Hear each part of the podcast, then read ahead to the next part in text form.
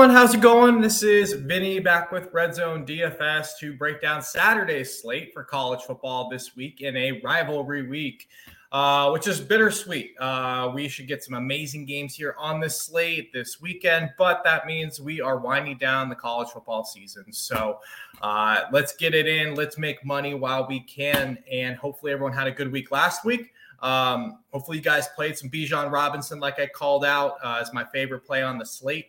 Uh, I know it was a little bit of cherry picking because he was very expensive and it's pretty obvious, but he smashed in uh, absolutely a oh man, just nuked the whole slate. Uh, so hopefully you had some of him, and if you were like me, you won a little bit. So good week. Let's bounce back and uh, build on that. I think this Saturday slate has some interesting games on here. I'm going to be a little bit contrarian, hopefully, and kind of play what I think you know some of the sheep might do this week, which is um, I think you're going to see a lot of people go to some of the big games, right? Like the big name teams, the big matchups. I'm talking, um, you know, you're going to see Michigan, Ohio State. You're going to see people go to Alabama, Auburn. Uh, you're going to see people go to these games that you know they're watching uh, because they want to have some stake in it. And whereas I think there's something to that, like there are some plays in each of these games you can go to.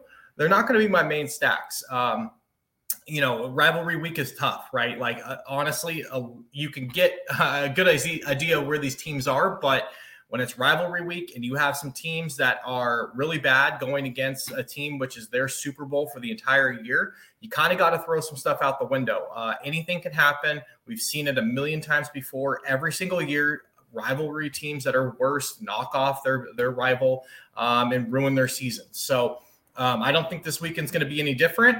Um, you know, we've got some pretty obvious games that I think teams should roll, but I don't know, man. I, I, it's very interesting. But without further uh, rambling, I'm going to just jump right to my plays of the slate and the weekend of who I like on this morning at main slate. So, top of the list I have here is Utah.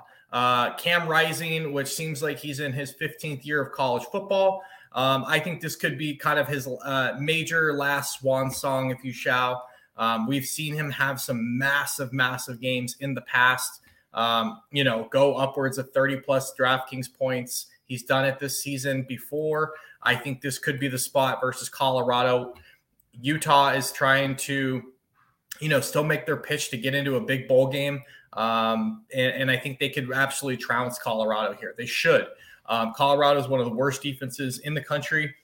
Cam Rising at 8,800. We've seen him have both slate upside passing as well as running. If you get a little bit of like a Bo, ne- Bo Nix type game out of him, uh, this thing could get out of control fast.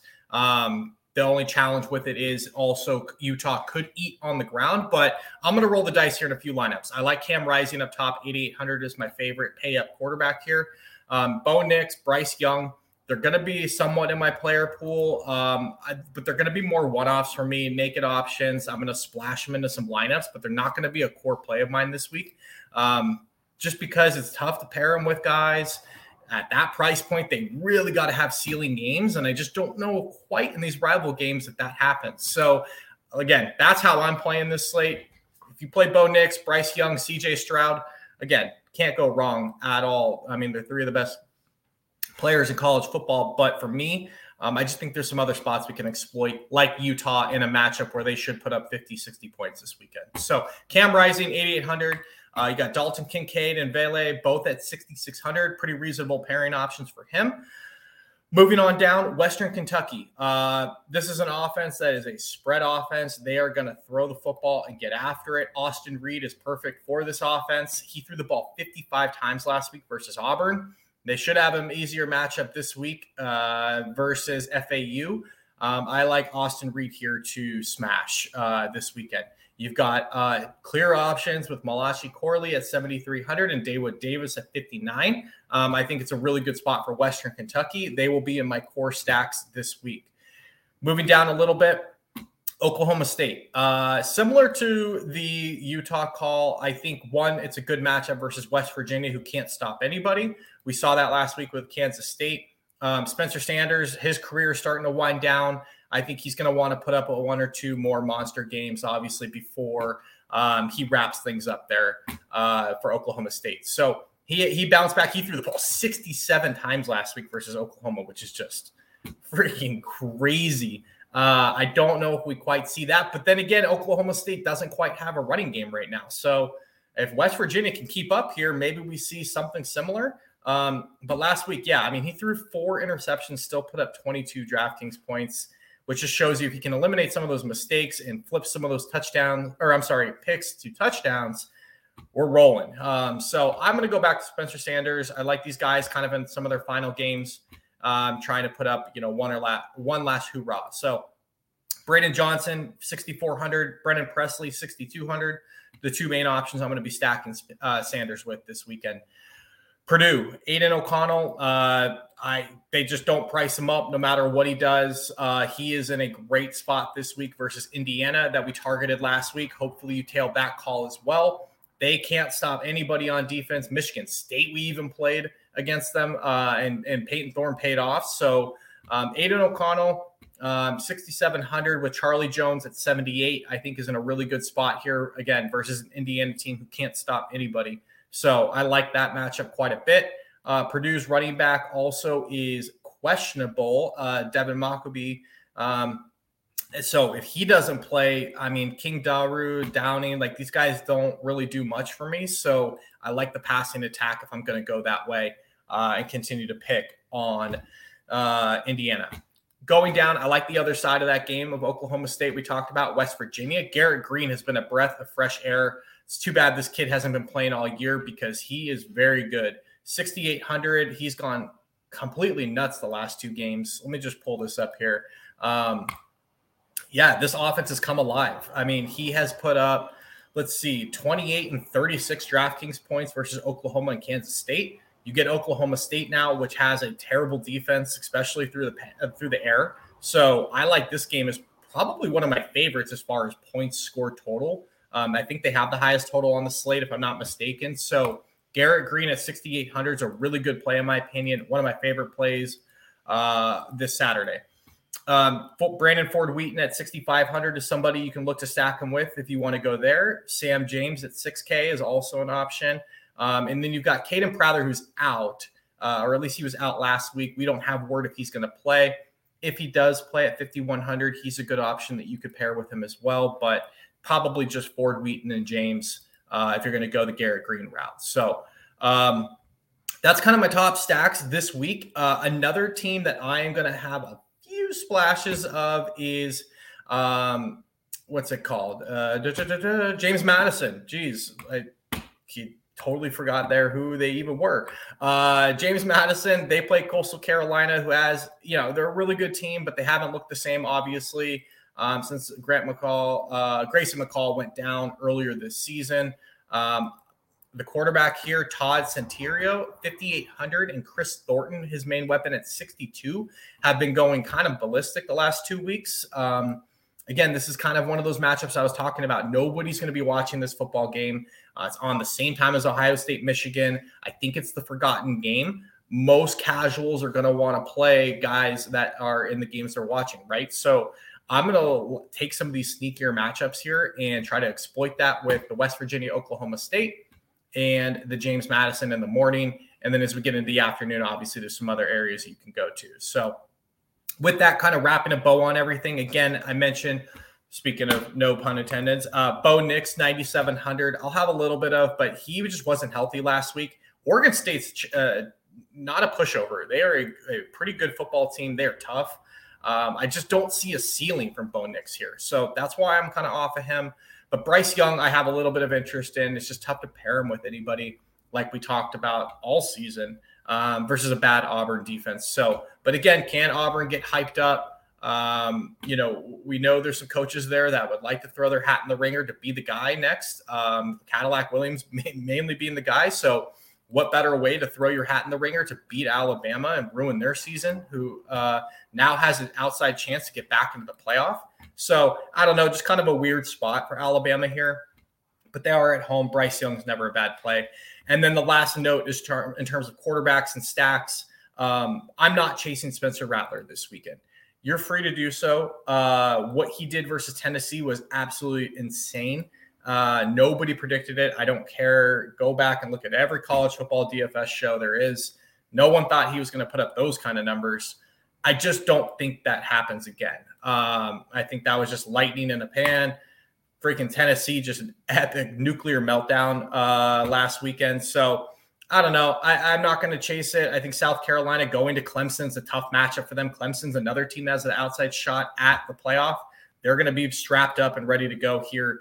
And they're obviously on notice seeing what they did to Tennessee last week, South Carolina. So they're going to be ready to roll. Uh, I'm just not chasing the Rattler chalk here or Rattler kind of game from last week. I don't know how chalky he'll be, but um, moving on to running backs. Actually, real quick, uh, wanted to mention we have Black Friday coming up. We have Cyber Monday coming up after the holiday here, Thanksgiving. Uh, support for this podcast is brought to you by manscaped.com. Uh, don't forget, with our promo code ZONE20, you can get 20% off plus free shipping on top of maybe whatever else they're offering here for Black Friday uh, and Cyber Monday. So if you're looking for some early Christmas gifts, if you're looking just to kind of spruce up for the holidays, they've got the best razors, the best trimmers, they've got the best fragrances, lotions, sprays, you name it. They do it all. It's the best place to get male grooming products, hands down. So, again, promo code zone20 at manscaped.com if you're looking to get something for the family, friends, colleagues, whatever, for the holidays. Uh, get in while you can. Um, on to running backs. So, man, it is a weird week with running backs. Um, go go pull up DraftKings. Every one of them pretty much has a Q tag next to them. So we're gonna this is gonna come down to the wire here on who is gonna be available to play. Um, I would really like. I think Blake Corum's gonna be very contrarian this week. One with the Q tag, two with the matchup uh, versus Ohio State, which makes me like him a little bit here. Um, if he's up and I mean he's to give it a go. Like there's no way he doesn't. Uh, if you know anything about this rivalry, like this is literally means just as much to these teams almost as a national championship. These guys absolutely hate each other. Um, Blake Corum has a chance to you know cement what is just an amazing, remarkable season. I'm going to take a few shots on him. I don't know if I can like lock him in 100% here, um, just because I don't know how bad that injury is as well as a tough matchup versus Ohio State. But if he's good to rock and roll and he's healthy, let's just say, we know what Michigan's going to try and do, and that's run him 30, 40 times if they can, control the clock, control this game, beat Ohio State up. And that's how they're going to win this game. Like that's Michigan's recipe. So, um, I you know, the fact that uh, you have Blake Corum's backup as well. Uh, Donovan Edwards is, is got a questionable tag. He didn't play last week, so he's not healthy. So Blake Corum's a go. Um, who knows what kind of secret sauce they're going to give him before the game, but I'm going to throw some shots his way. Uh, that's kind of my little rant on Blake Corum. I don't think a lot of people are going to be on him, which makes me want to take some shots. Um, going down a little bit, Jahmyr Gibbs. I just don't think they need him this week. Um, I don't know if he's going to play. I don't really know what the deal is here with him. Um, but if he misses, Jace McClellan, uh, becomes an amazing play on this slate. He is down there at 4,900, so kind of looping all the way down to the bottom of my player pool. Uh, but keep an eye on that one. I just don't know if Gibbs what the deal is and if he's raring to go. So um, I'm off the Ohio State uh, running backs this week. Michigan's just too tough uh, in the front seven, which leads me to Mo Ibrahim. Uh, probably my favorite running back on the slate. He gets a Wisconsin team that's just beaten and battered. Uh, they're not terrible, but Ibrahim's been kind of back to what we we know of him. Um, 36, 38 DraftKings points the last two weeks, 36 and 39 carries the last two weeks. He's doing that versus Iowa and Northwestern.